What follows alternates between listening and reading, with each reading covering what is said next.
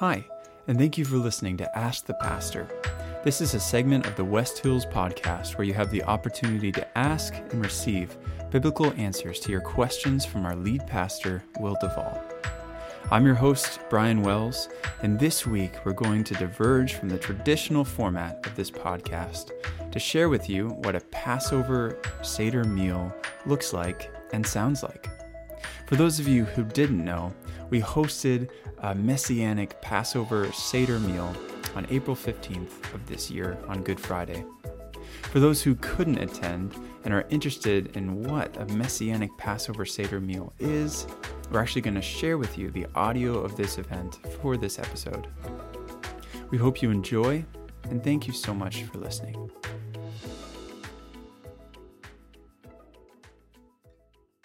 This is, as I said, our first ever Good Friday Passover Seder worship service. And I know that's a mouthful, but every word of that title is important. And so let me begin by saying just a wor- quick word about each. Good Friday is the day each year when we commemorate Jesus' death on the cross some 2,000 years ago. And while it was the most tragic of days, we call it good because Jesus' death in our place paid for our sin and now reconciles us to relationship with God, our Heavenly Father. Passover is traditionally a Jewish holiday that commemorates the exodus of the Israelites from slavery in Egypt some 3,500 years ago. And we call it Passover because, as we'll learn tonight, the final decisive plague that God sent upon the Egyptians to free his people was the death of the firstborn son. But the angel of death passed over the homes of the Israelites because they had marked their doorpost with the blood of the Lamb. And this year, interestingly, uh, Good Friday and Passover actually fall on the same day today, and that won't happen again until 2029. Seder, Hebrew word for order, refers to the ritual meal eaten on Passover that forms the liturgy or order of worship for the Passover service. And so our Seder tonight will be modeled after the one that Jesus would have shared with his own disciples in the upper room on the night before his crucifixion. And finally, tonight's Seder meal will indeed be a worship service, a unique one to be sure. Uh, we are going to worship God together through song, Seder, scripture, the screen, sensory experience, socializing, and of course, supper. And uh, kids, there will be some activities specifically for you tonight, and so I encourage you to participate in all of tonight's service. Uh, because everything tonight for all of us is intended to heighten our worship of the one who fulfilled the meaning and the significance of Passover in his own sacrificial death for us. Jesus, our Messiah, Yeshua HaMashiach. So I invite you now to stand with me as we worship him together through prayer, scripture, and song.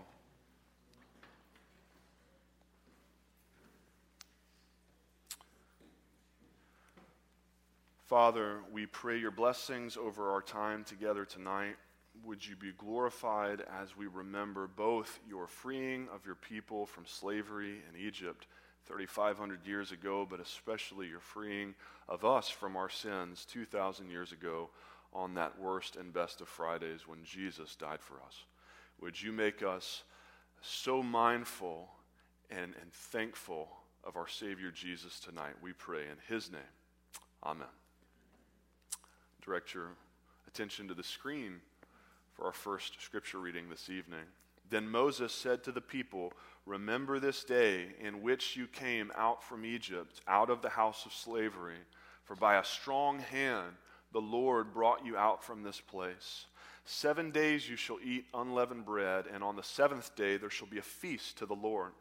You shall tell your son on that day, It is because of what the Lord did for me when I came out of Egypt.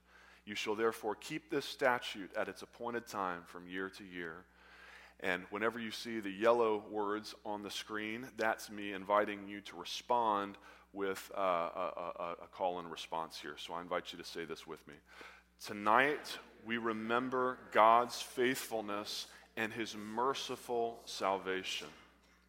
Then came the day of unleavened bread on which the Passover lamb had to be sacrificed. So Jesus sent Peter and John, saying, Go and prepare the Passover for us, that we may eat it. And Lord Jesus, on the night when he was betrayed, took bread, and when he had given thanks, he broke it and said, This is my body, which is for you. Do this in remembrance of me. In the same way, also, he took the cup after supper, saying, This cup is the new covenant in my blood. Do this as often as you drink it in remembrance of me. Tonight, we remember God's faithfulness and his merciful salvation through Jesus, our Messiah. Uh, in the beginning, God created the heavens and the earth.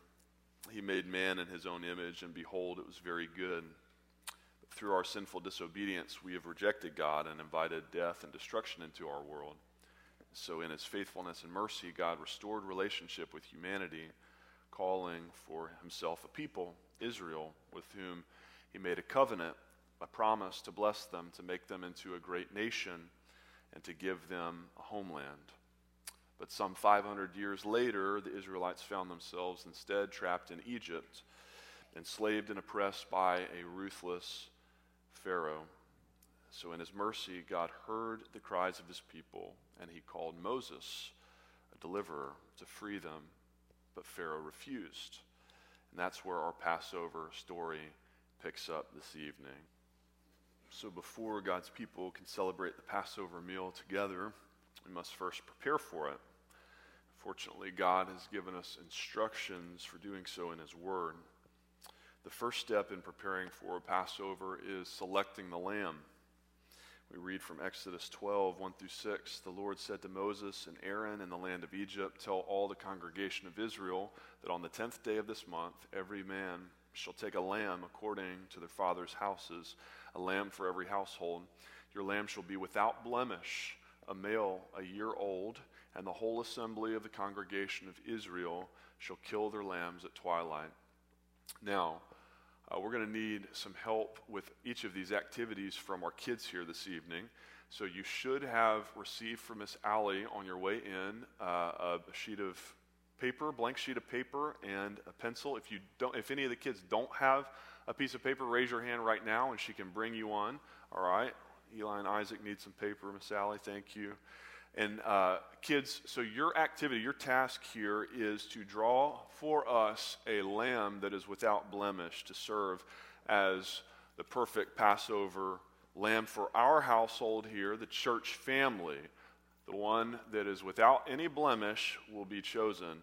So, in about 30 minutes, when we break for dinner, you can all present your lambs to Miss Allie, and she can try and find one without any blemish. Perfect drawing. So you might have guessed by my tone where we're going with this. Uh, I have already instructed Miss Allie, kids, that her job is to make sure that she can find a blemish, something wrong with all of your lambs. So I'm just going to save you the disappointment now. It's nothing personal. As a matter of fact, this is exactly what the temple priest used to do when God's people would come for festivals like Passover to present their lambs to be inspected before serving as an offering, the priest would make sure to find blemishes so they could sell folks a temple approved lamb for a much higher cost. That's why Jesus got so mad and he turned over tables in the temple because the leaders were taking advantage of people and making God's house into a den of robbers. And I'm being told, you can eat your salads, by the way. You can start on your salads. I sent, I sent an email about that already, but y'all can eat your salads. But Miss Allie has a much better reason for rejecting your Passover lambs tonight, kids, and that is to remind you that there is only one truly perfect, spotless lamb. This is the lamb of whom the prophet Isaiah had foretold he was pierced for our transgressions, he was crushed for our iniquities, like a lamb that is led to the slaughter so he opened not his mouth. This is the Lamb of whom the Apostle Peter declared, You have been ransomed with the precious blood of Christ, like that of a lamb that is without blemish or spot. So I invite you to respond tonight with salad in your mouth. Behold, the Lamb of God who takes away the sins of the world. All right, so kids, in a moment you can start on your lamb drawings, but first I need your help with something else. The next step in preparing for Passover is searching for the leaven. Traditionally, the evening before Passover, the paterfamilias, the head of household, led his family throughout the Jewish house by candlelight, looking in nooks and crannies for any leaven to throw out because no leaven was allowed to be in the home during Passover. We hear in Exodus 12 again. On the first day, you shall remove leaven out of your houses. For seven days, no leaven is to be found in your houses. If anyone eats what is leaven, that person will be cut off from the congregation of Israel. In all your dwelling places, you shall eat unleavened bread. So, children, the family needs your help again tonight, ridding our house here of all its leaven. There are yeast packets strategically hidden all throughout the sanctuary. And in just a moment, me and all the kids, we're going to go on a hunt. I already found one when I took a trip back to the AV, AV booth. We're going to go on a search together, kids, to find all the leaven. Before we do, though, we need to understand the reason for God's command here. In the Bible, leaven can represent two things. The first is time. It takes time for yeast to work its way all the way through the dough to make a loaf of bread rise. But that was time that the Israelites didn't have when they were trying to escape from Egypt. And so, in the years to come, Passover or the Feast of Unleavened Bread would remind God's people not only of the urgency of their ancestors in fleeing from Egypt, but also of their own mortality as well, that life is indeed short. But the second thing that leaven represents in the Bible is sin. The reason that life is short on this earth is because of sin. The wages of sin is death. So, in the Old Testament law, God forbid bread that was prepared as a grain offering from being made with leaven. And in the New Testament, Jesus warned us to beware of the leaven of the Pharisees and the Sadducees, their sin. The Apostle Paul warns us that a little leaven leavens the whole lump. So, cleanse out the old leaven, that you may be a new lump as you really are, unleavened. For Christ, he says, our Passover lamb has been sacrificed. And so, as we search tonight, kids, to cleanse our house of its leaven, I want you to think about God's call to cleanse yourself of leaven, of sin. But I'm going to warn you once again, kids. We're going to work together, but I'm going to warn you I've, I've set us up for failure again. I've, I've in, instructed Miss Allie to hide these 15 packets of yeast so well in this room. Just here, don't go out the doors, don't go out these doors, just in here, 15 packets. I've instructed her to hide them so well, we're only going to have 90 seconds to search because we got to keep moving with our, with our Seder. Got to get to dinner. But there's no way we're going to find them all. No way. To even working together, we'll find all 15. But here's why. Here's the point. Because on our own, we cannot rid our lives of all our sin. Like the yeast, some of our sin in our hearts is so well hidden that it's just impossible. You'll never find it. And if we wait to come to Jesus until we clean up our act, until we sweep up and clean our, ourselves of all our sin, you will never come to Jesus at all. We come to Jesus because he is the only one who can actually sweep the house and rid us of all of our sin. So I invite you to praise him with me again tonight in response. The blood of Jesus cleanses us from all sin. If we confess our sins, he is faithful and just to forgive us our sins and to cleanse us from all unrighteousness. But kids, it might still be fun to look and try. So, y'all up for a search with me? All right, I, I, hope you brought your running shoes. Everybody get up, make some room. They're about to start the music. And when the music starts, the hunt starts. I want to see who can find the most packets of yeast, okay, to help the family out. Are we ready? All right, ready, set, go.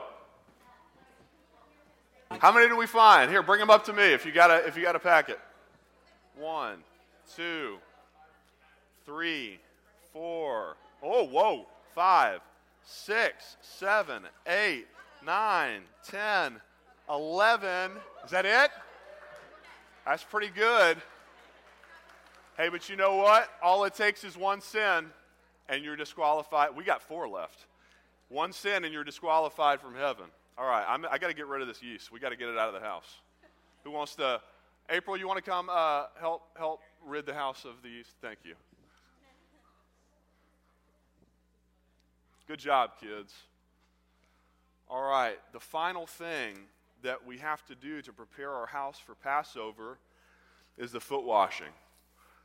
As guests and family members would have entered the home to celebrate, a, pa- a, a, servant or slave would have been there to wash their feet. This was the task of the lowest class of people. We read in John 13, 1 through 8 Now, before the feast of the Passover, Jesus rose from supper. He laid aside his outer garments and, taking a towel, tied it around his waist. Then he poured water into a basin and began to wash the disciples' feet and to wipe them with a towel that was wrapped around him. He came to Simon Peter, who said to him, Lord, do you wash my feet? You shall never wash my feet. But Jesus answered him, If I do not wash you, you have no share with me. So we must be washed, cleansed, purified by the blood of Jesus. Titus 3 5 through 7 tells us that God saved us not because of works done by us in righteousness, but according to his own mercy by washing of regeneration through Jesus Christ our Savior, so that we might become heirs according to the hope of eternal life. So, in order to become an heir of eternal life, we must be washed by Jesus. But that requires humility, requires the humble admission that it is not by works done by us in righteousness that we are saved, but it is according to God's mercy alone, through Christ alone. And so, kids, I need your help. One more time, you got to put your lamb drawings down one last time, and then I promise you can get back to them. Because do you know the one thing that I bet all of you kids are better at than your parents? I mean, your parents may be stronger than you. You, they may know more than you. Your parents may even know more about the Bible and Jesus than you do. But do you know the one thing that I bet you have on them?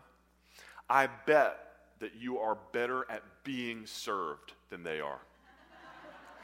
Kids, how many of y'all like having stuff done for you?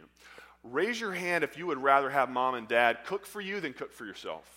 If you would rather have them uh, do your chores for you. If you would like mom, to, mom and dad to make your bed for you, feed the dog for you. Hopefully, maybe they'd even do your homework for you. Wouldn't that be great? Because, kids, that's because you are really good at being served. Did you know that Jesus said the Son of Man came not to be served, but to serve and to give his life as a ransom for many? Jesus served us in the greatest way imaginable by bearing our sin on the cross. His death in our place was the greatest gift imaginable. But a gift still has to be opened.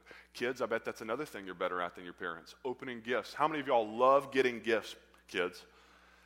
See, that's the thing. Uh, as adults, a lot of times we, we don't like to feel like we owe somebody something else. But kids, you don't care, do you? You, you love just tearing into gifts. Jesus said we could learn a thing or two from you. Here's what Jesus said He said, Unless you humble yourselves and become like children, you will never enter the kingdom of heaven. And so, kids, most of the times your parents try and set a good example for you, don't they? Your, your parents try and set an example for you? Well, tonight, you're going to set an example for them, okay, of how to humble yourself and to be served. And so, Pastor Brian and Miss Nikki are going to come back up, and they're going to sing a special song for us. And myself and Miss Allie are going to be right over here on the corner of the stage. You might have noticed when you were searching for the, the leaven, we've got a couple chairs set up here. We're going to be up here. Invite you when you're ready to take your shoes off at your table so, so you're ready. You can come over and form a line right against this wall and then wait your turn, and we're going to wash your feet.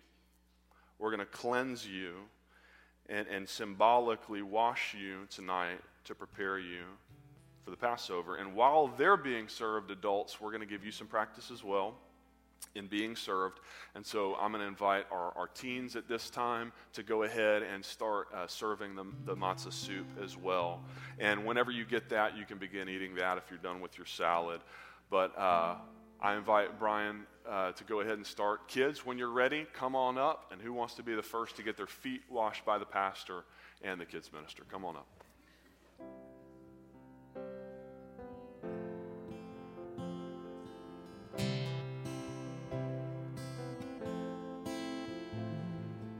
There is a beautiful, terrible cross where though you committed no sin,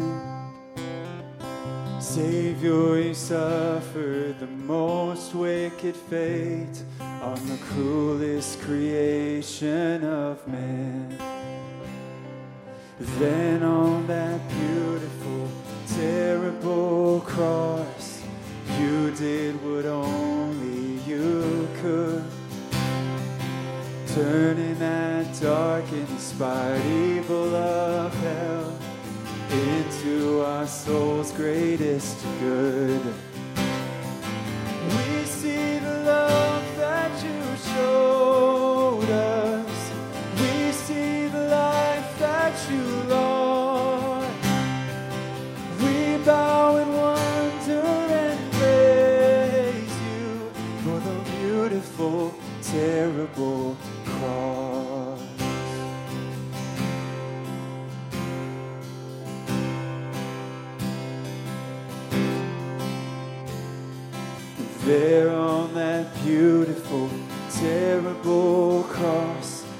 Darkness was strong on that hill, you remain sovereign, Lord, still in control, as your perfect plan was fulfilled. We see the love that you showed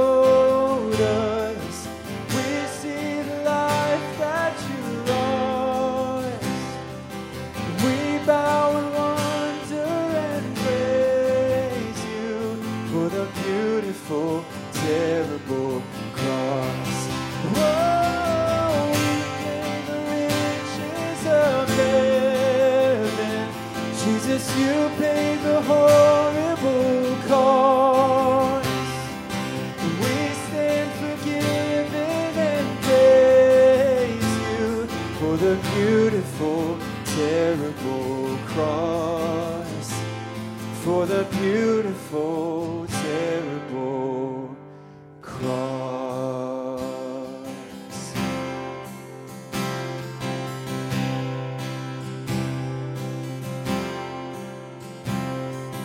In the cross, in the cross,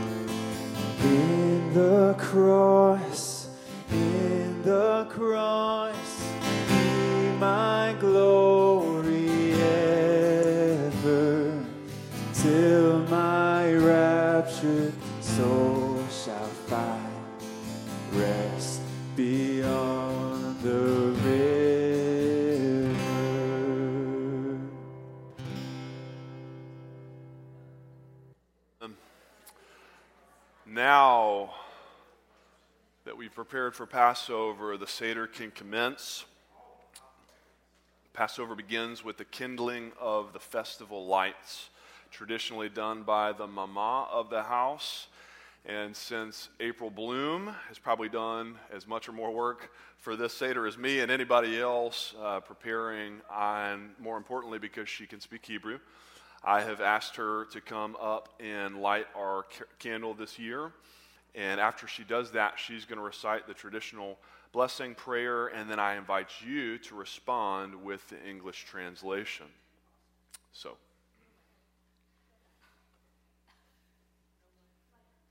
She's getting one. Allie's getting one. Allie's got it? You're up there. Sorry. That's all right.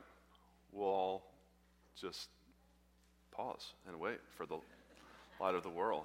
I can kill some time and tell you about. I can ad lib, yeah. Um, traditionally, this is done. This is just even more symbolism done by one of the few tasks that is actually done by the the woman of the house, and um, it's interesting, significant to think about the the woman bringing the light of the world into the world, right? I mean, we're reading Jesus into all of the ritual and the symbolism here.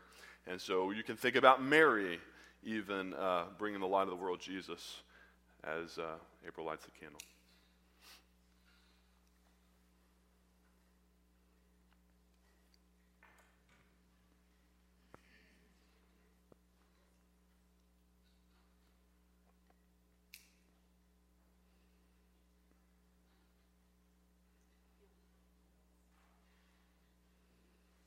Say Baruch atah Adonai Eloheinu melech haolam asher kiddushanu b'mitzvotav v'tzivanu lahadlik ner shel Pesach.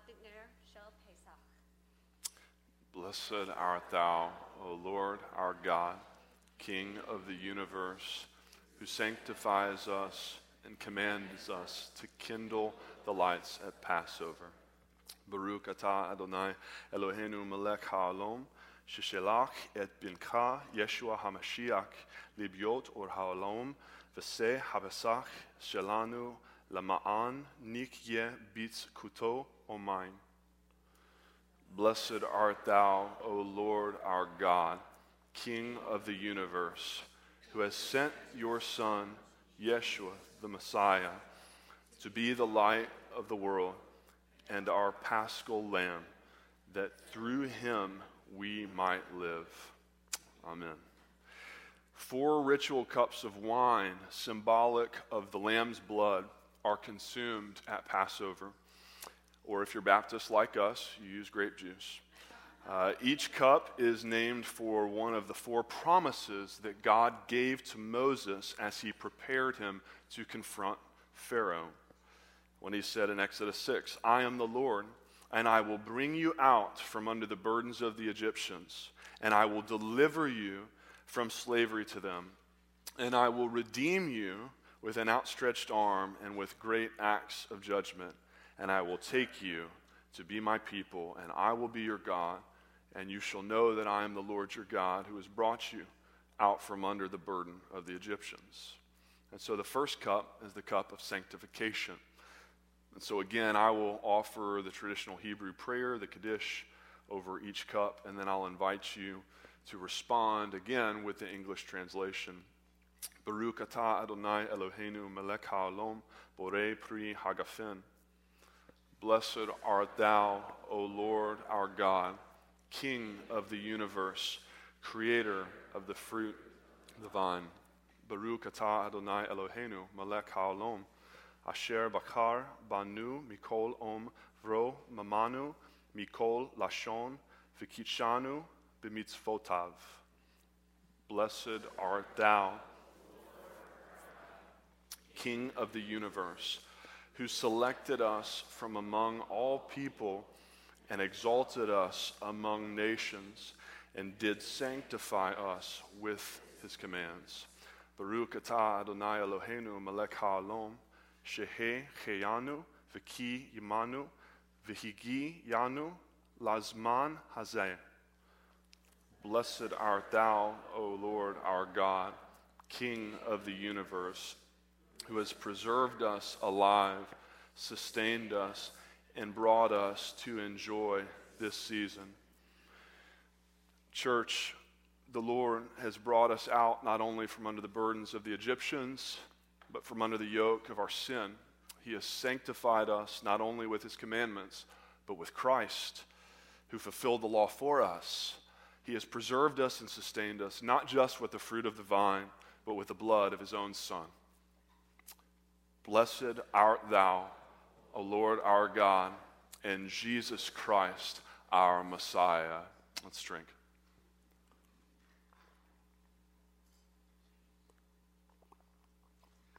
That's a lot of grape juice.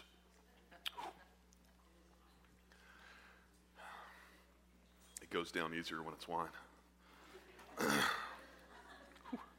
now we turn our attention to the Seder plate. In the middle of each table, while each of the foods are rich with symbolism, the Torah only specifically instructs us to eat three of them the unleavened bread, the bitter herbs, and the lamb. We hear in Exodus 12, verse 8, they shall eat the lamb that night, roasted on the fire with unleavened bread and bitter herbs, they shall eat it. But I do want to orient you to the rest of what you see on the table. The other traditional foods included there on the Seder plate are the egg. The egg is a symbol of life and hope for the future. Though it reminds us at Passover of Israel's hope for a better life, a better future outside of Egypt, it also reminds us of our ultimate hope and our eternal life in Jesus Christ.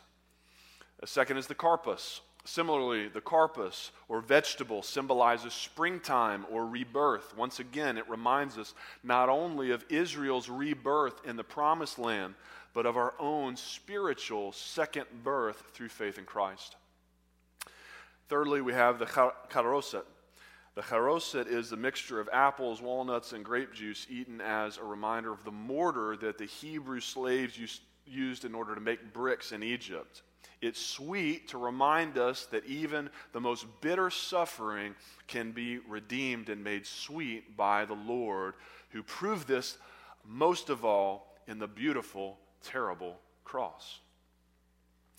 And now we come to our first biblically mandated food that we eat the maror and the chazaret, the bitter herbs.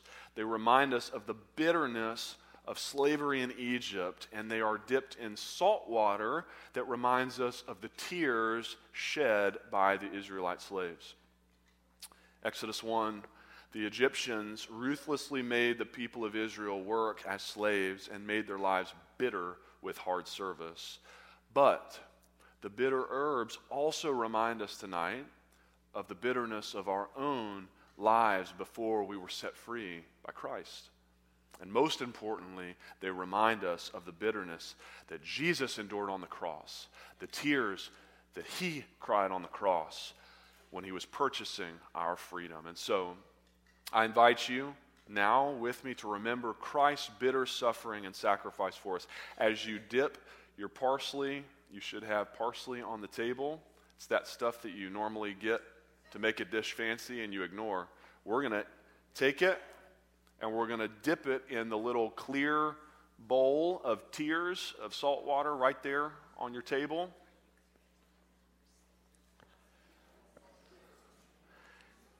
And I will invite you to uh, recite this blessing with me. Baruch atah Adonai Eloheinu, melech ha'olam, borei pri ha'adamah. Blessed art thou, O Lord our God King of the universe, creator of the fruits of the earth. See,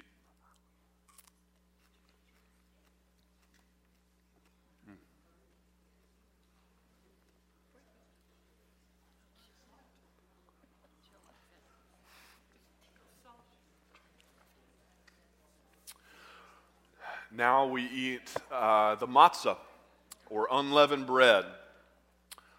The matzah represents, once again, not only the haste with which the Israelites had to flee from Egypt, but also their call to be sinless. Consider all of the rich symbolism here with the matzah. It has holes and stripes in it because the dough must be pierced in order to allow the heat to rise and cook it faster. Traditionally, a sheet of matzah is placed here in a dish that has three compartments. You can't see it. Three compartments representing the Trinity. And the middle matzah is then taken. I'll lift it up here. One of them you never see, it stays down.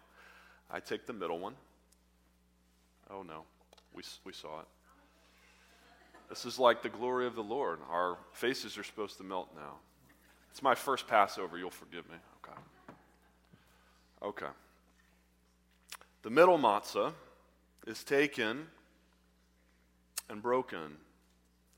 And Jesus said to them, I am the bread of life that came down from heaven.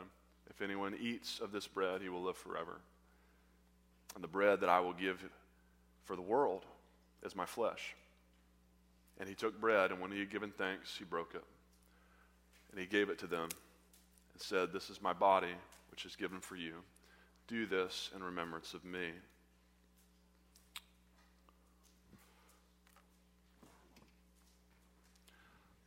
So I'm going to take the broken piece of matzah, middle piece, wrap it up, and I'm going to give it to Miss Allie. So the, the part of the middle matzah becomes what's called the afikomen. The afikomen is a Greek word that means that which comes after, because the afikomen is going to be the last thing that we're going to eat tonight during the Seder. But it is more than just dessert. When it's translated, that which comes after, again, every part of the, of the Seder is rich with symbolism. We're not just talking about dessert here, it points us to Jesus, the second person of the Trinity, who would come later, after, to be pierced and broken for our sins, despite himself being unstained by the leaven of sin.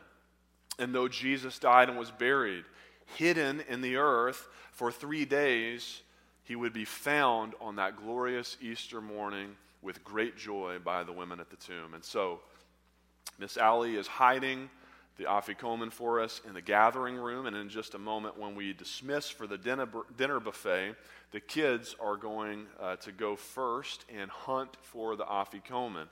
And according to good traditional Passover, um, you will be rewarded. There is only one, and this time, unlike the yeast, you actually do find it and you get a reward. And so um, you're going to, now we're not working together. This is competition. So, um, but I will remind the other 11 of you kids who will not be able to find it. there can be only one. But here's the good news tonight you can all discover Jesus. You can all discover the best prize of all eternal life in Jesus. So, I invite you now to break off your own piece of matzah there on your table. Some of you already did so, that's fine. Break off a piece of matzah if you haven't already. And as we, as we eat our matzah tonight, we're going to recite the blessing once again. Baruch atah Adonai Eloheinu melech ha'olam hamotzi lechem me'en la'aretz. Blessed art thou, O Lord our God, King of the universe, who brings forth bread from the earth.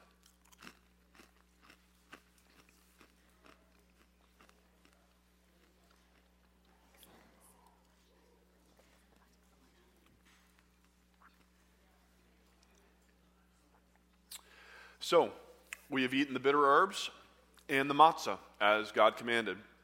But what about the lamb? What about the lamb? Well, today, the shank bone that you see on each of your Seder plates is all that's left of the lamb. It's but a reminder of the paschal lamb that used to be eaten in the Seder meal. Since the destruction of the temple in the year 70 AD, lambs have not been eaten in the Passover meal.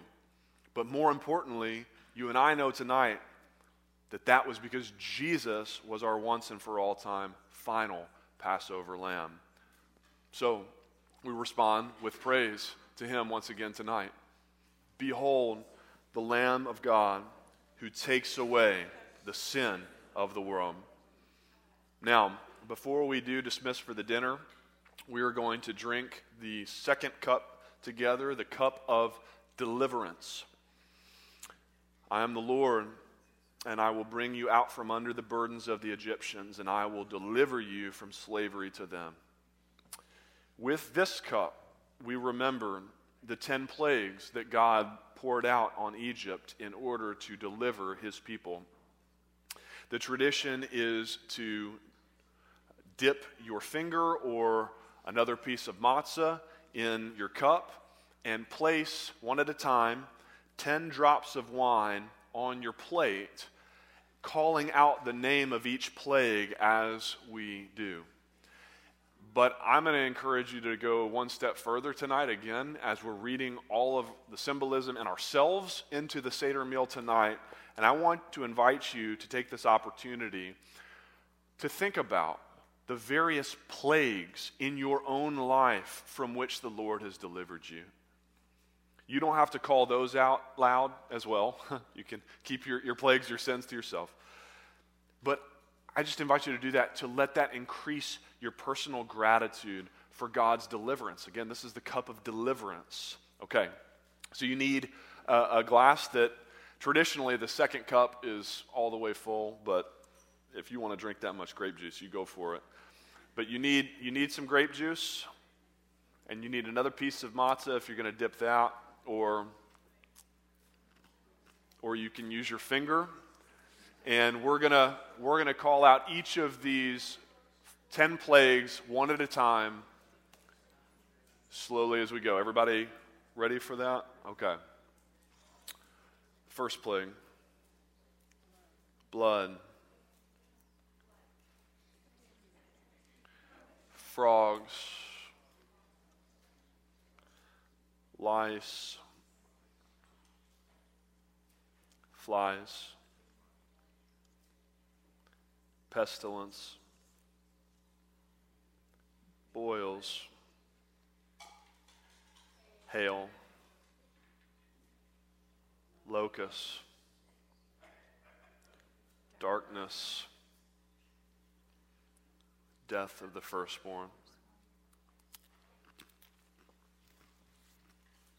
These are the ten plagues which God used to deliver his people.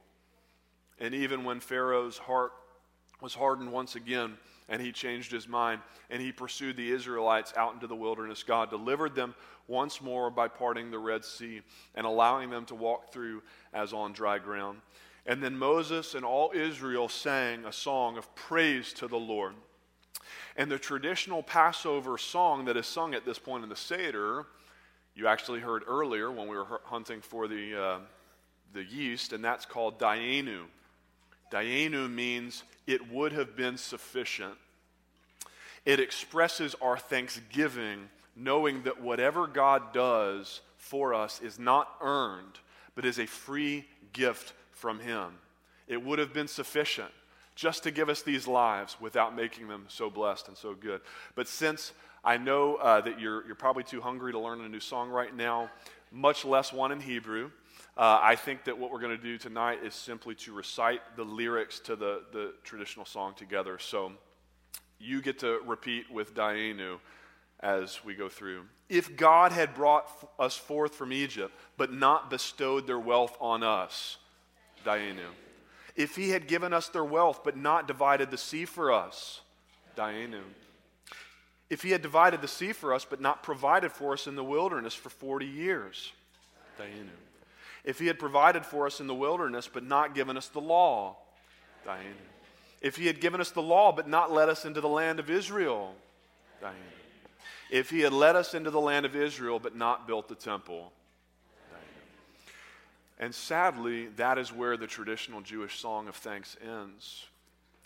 But praise God, you and I know that while God in his mercy, freeing his people from Egypt, providing for them, giving them the law, the promised land, the temple. While all of that was truly amazing and undeserved, the reality is that all of that is still not enough. Yes, it's more than we deserve in our sin, but no, it isn't truly sufficient. The Exodus, the law, the land, the temple, the blood of bulls and goats, none of it was sufficient to deal with our sin problem. But tonight, we can truly say, Dayenu, it is enough. It would have been sufficient because of Christ's finished work on the cross to pay the full penalty for all our sins. And yet, just as God did in the Old Testament, God didn't stop the blessing there. And so I invite you tonight to respond by thanking God once again with me for all of his new covenant blessings as well. Can we respond with the Christian uh, updated version of Dayenu tonight? If Jesus had died to pay the penalty for all our sin, but not raised, uh, not been raised to free us from the power of sin, Dayenu. If Jesus had been resurrected but not given us the Holy Spirit to convict us of sin and lead us in all truth, Dayenu. If Jesus had given us the Holy Spirit but not given us His Word, the Holy Scriptures. If Jesus had given us His Word but not given us all of His wonderful promises, Dayenu. If He had given us His promises but not given us the church, Dayenu. If Jesus had given us the church but not given us the hope of his second coming one day to make all things new. So, church, as we drink this second cup tonight, the cup of deliverance, let us praise God for the deliverance that we have because of our Savior Jesus, His death, His resurrection, His Spirit, His Word, His promises, His church, and His glorious, imminent return for His bride. I invite you to raise your cup with me. Baruch atah Adonai Eloheinu melech haolam borei pri hagafen. Blessed art thou, O Lord our God, King of the universe, creator of the fruit of the vine. Amen. Amen. We will let that serve as our blessing for the dinner as well. So at this time, I'm going to dismiss the kids first. Kids uh, can go f- follow Miss Allie, and please bring your lamb drawings with you. The time is unless if you need a little more time to make it perfect, I guess you could do it after dinner if you need more time at dinner. But you can bring those to Miss Allie. Walk, please, walk, don't run. Kids, be careful. We're going to have people going, coming through the lines here, so don't knock people over as you're hunting for the afikomen. It might take them just a second anyway. Now, after the search is over, they're going to come rejoin you, parents, and so be on the lookout for them. They're just in the gathering room, and the buffet's right out here, okay? So there are two identical tables out here in the foyer. We're going to have two lines at each table, so four lines total. Serve yourself from either side of either table to keep things moving quickly. Please take two pieces of meat to start with, and then we will uh, make an announcement about seconds if we have enough food for seconds. Help yourselves to desserts and more water and all the grape juice you want right back here. Actually, no, grape juice. Uh, well, we got tons of grape juice. If you want grape juice, drink the grape juice. Um, help yourself to that stuff in here, and we're going to dismiss by tables. Hey, can you guys give a hand to Reese for finding the Afikomen this year? Woo. So, traditionally, super traditional, you know, some, some have moved away to giving money. We're not going to give you money. Uh, re- the real, real, real tradition was to give, um, give a, a, child their first Hebrew Bible. But since I figured you probably don't read, do you read Hebrew yet? I mean, you could start, but I figured I would just give you this one instead. This is the biggest story Bible storybook. Um, just hot off the press. Super great, parents. If you don't have this for your kids yet, you need to get it. So there you go.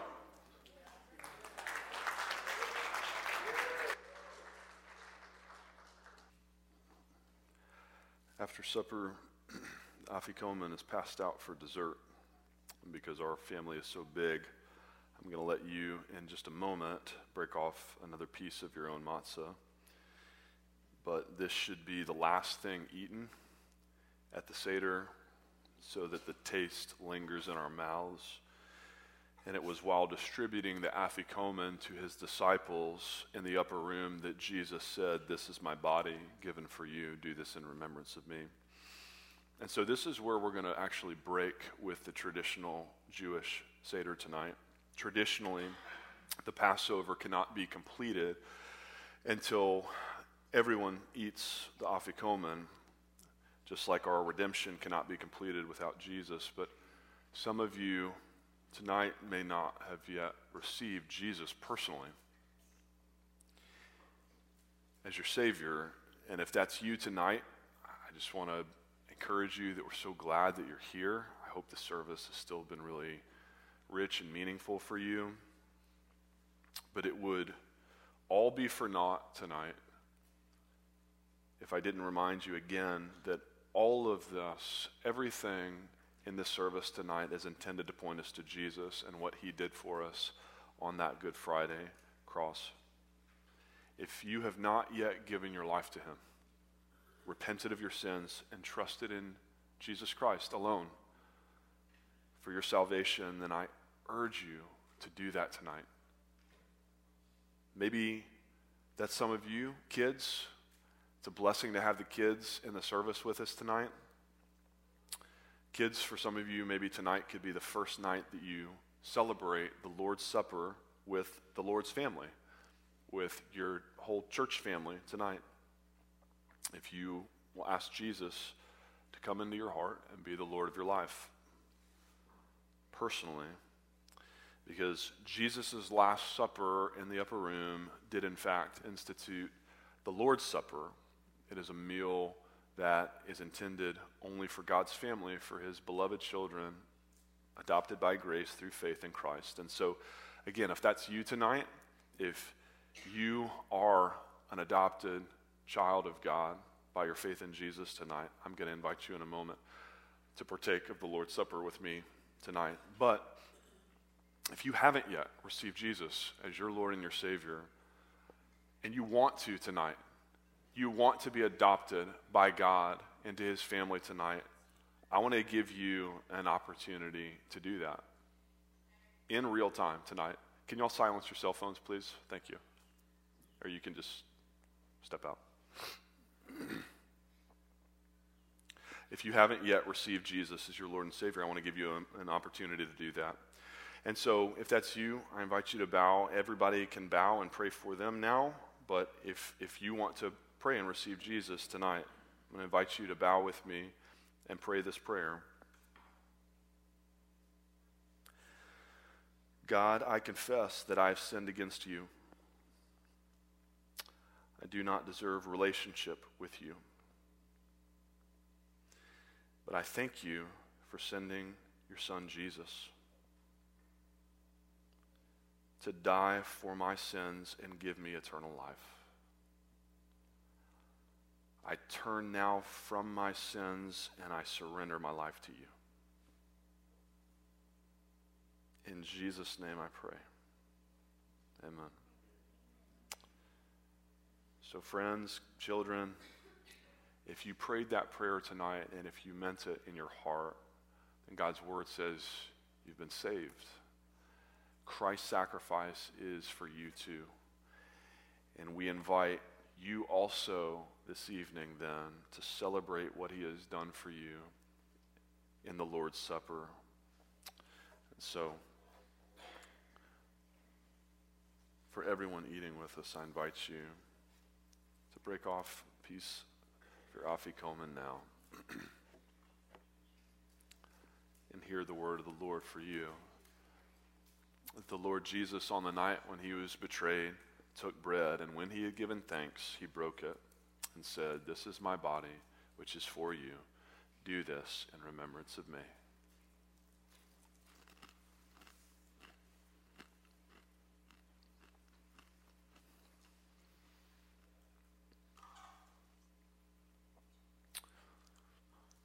And now I invite you also, adopted children of God, to fill up your third cup. The third cup is the cup of redemption. Formerly, God promised to redeem Israel from slavery in Egypt with an outstretched arm, an arm of power and might.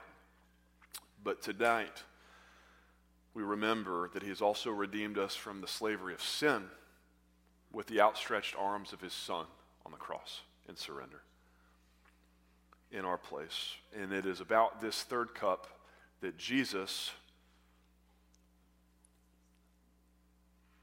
of Jesus, it was said in the same way, Jesus took the cup after supper, saying, This cup is the new covenant in my blood.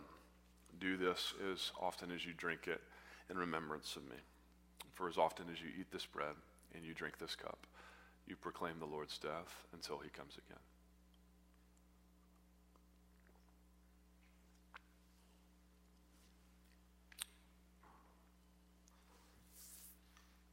Amen.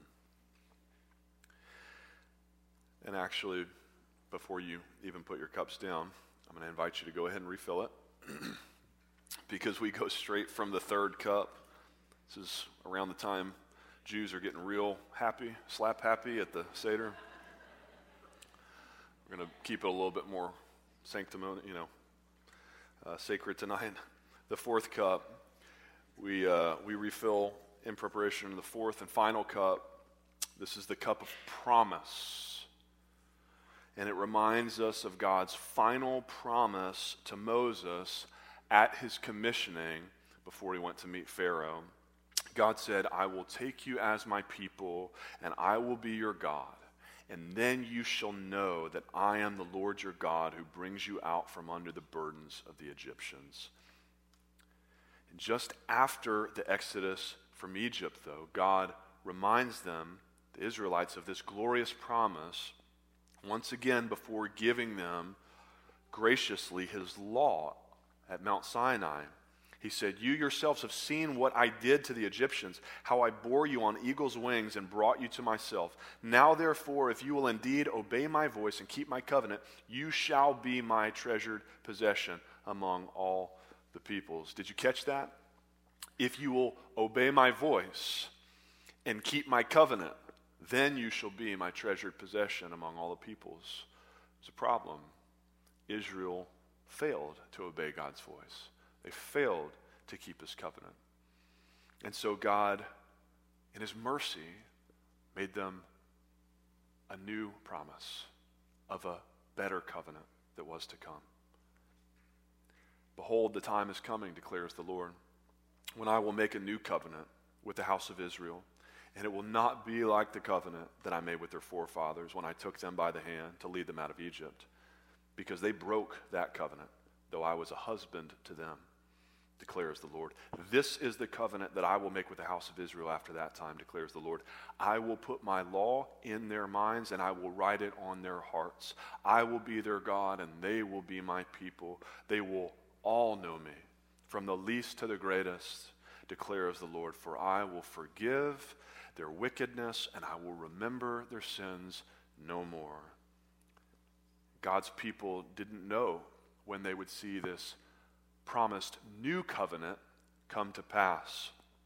But he did give them hints throughout the Old Testament through his prophets. And the very last prophet in particular who closed the Old Testament canon, Malachi, had foretold this much to God's people.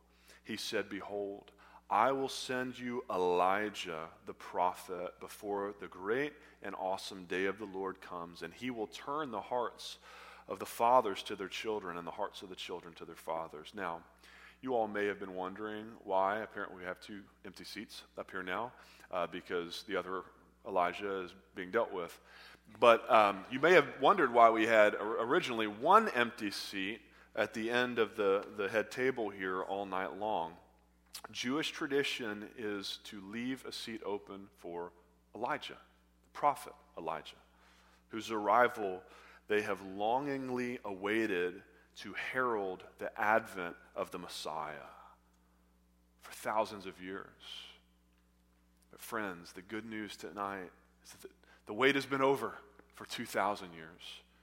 Our Messiah, Jesus, told us, Matthew 17, Elijah comes and will restore all things. But I tell you that Elijah has already come, and they did not recognize him, but did to him whatever they pleased. And so also the Son of Man will certainly suffer at their hands. And then the disciples understood that he was speaking to them of John the Baptist. Elijah has come, John the Baptist, and our Messiah has come, Jesus of Nazareth. So tonight, we leave the chair open not for Elijah, who's already come, but instead to remind ourselves of the seat that will one day be occupied by Christ Himself on that day when we drink of the fruit of the vine anew with Him in His Father's kingdom. Likewise, we drink this cup, the fourth and final cup, the cup of promise, in joyous anticipation of that even greater promise that we will one day sit and drink it with Jesus face to face around his heavenly banquet table. Baruch atah Adonai Eloheinu melech ha'olam, borei peri hagafen. Blessed art thou, O Lord our God, King of the universe, creator of the fruit of the vine. And the traditional Passover benediction is a resounding next year in Jerusalem tonight. As we conclude our service that way, we are hoping and praying that next year might indeed be the year that Christ returns to usher in the new Jerusalem. Heaven at last come down to earth. So, would you respond with me? Lashana haba'a bi Yerushalayim. Next year in Jerusalem. Amen. Well, that's it for this week's episode of Ask the Pastor. Remember that you can ask your questions each week at the info bar at West Hills or by submitting them online through our website at www.westhillsstl.org. Don't forget to subscribe to our podcast if you haven't yet, and thanks so much for listening.